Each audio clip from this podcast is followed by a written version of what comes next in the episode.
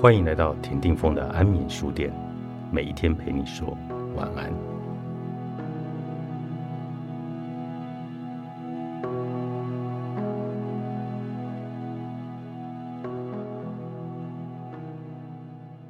治愈心理创伤是非常艰难的，但是如果不去关注曾经的伤痛，后果可能会更严重。过往激起的小水花，经过时间的酝酿，也许会变成惊涛巨浪，将现在的我们来吞噬。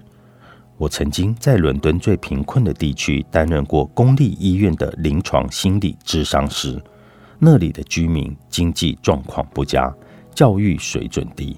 所以来找我的都是重度心理疾病患者，其中有一个患者让我印象深刻。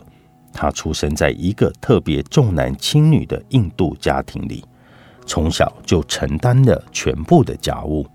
午睡时，哥哥开始性侵他，一直持续到他出家。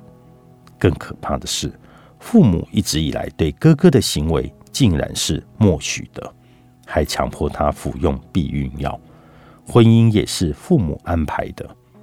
在这样的环境中长大，他患了长期的创伤后压力症候群，并且伴有忧郁和酒精上瘾。在第一次诊疗中，他痛哭的对我说：“我觉得自己的人生没有希望了。”我递了一张纸巾给他，然后轻轻的告诉他：“可是你活了下来。”你做的很好。之后，我陪他一起踏上了自救的征途。创伤后压力症候群的根本原因是过去的伤害在当下重演。尽管性侵在他结婚之后就结束了，但是在他的意识里，这二十多年来自己依然身处其中。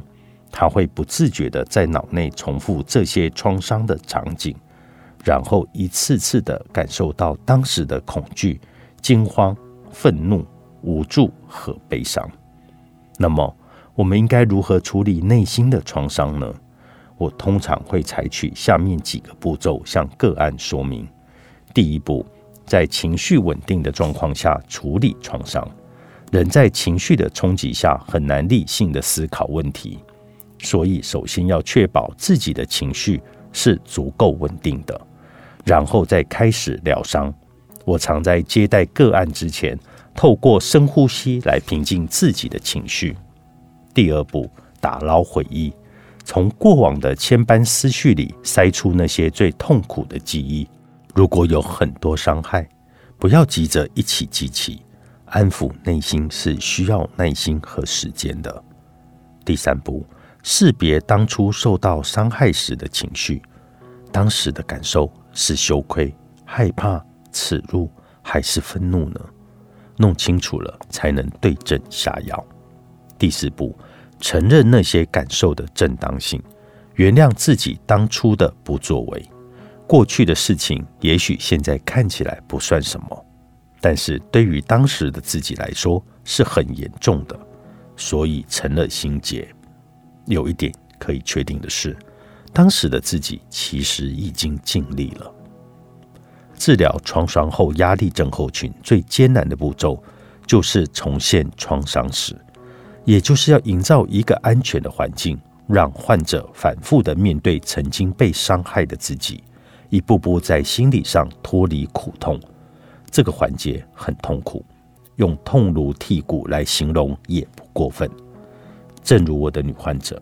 多次崩溃、发怒，提起那些伤害，就好像一次次撕开还未愈合的伤口。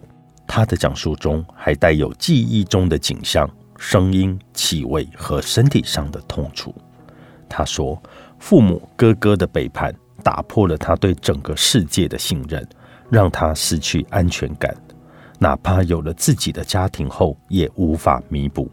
此时。”心理咨商师必须在保证安全的前提下，说明患者重新树立规则和界限，就好像电影剪接师一样，要把零碎的片段重新编辑起来，变成电影，然后赋予它全新的意义。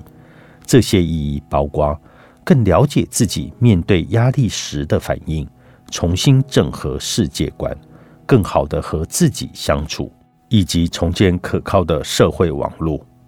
一年治疗结束之后，他终于鼓起勇气对哥哥提起了诉讼，也找到了适合自己的新工作。他还创立了一个慈善机构，来帮助和他有过相同遭遇的印度女性。他说。我曾经非常渴望妈妈能承认哥哥对我的性侵，而不是仅仅因为我是女性就不顾我的痛苦。我和哥哥都是他的孩子，不是吗？现在我知道了，我有能力正视自己的痛苦，哪怕全世界都选择漠视，不曾被珍惜，不代表不可以学着去珍惜。这或许就是痛苦的意义吧。焦虑是你的隐形天赋。作者：尹依依，原神出版。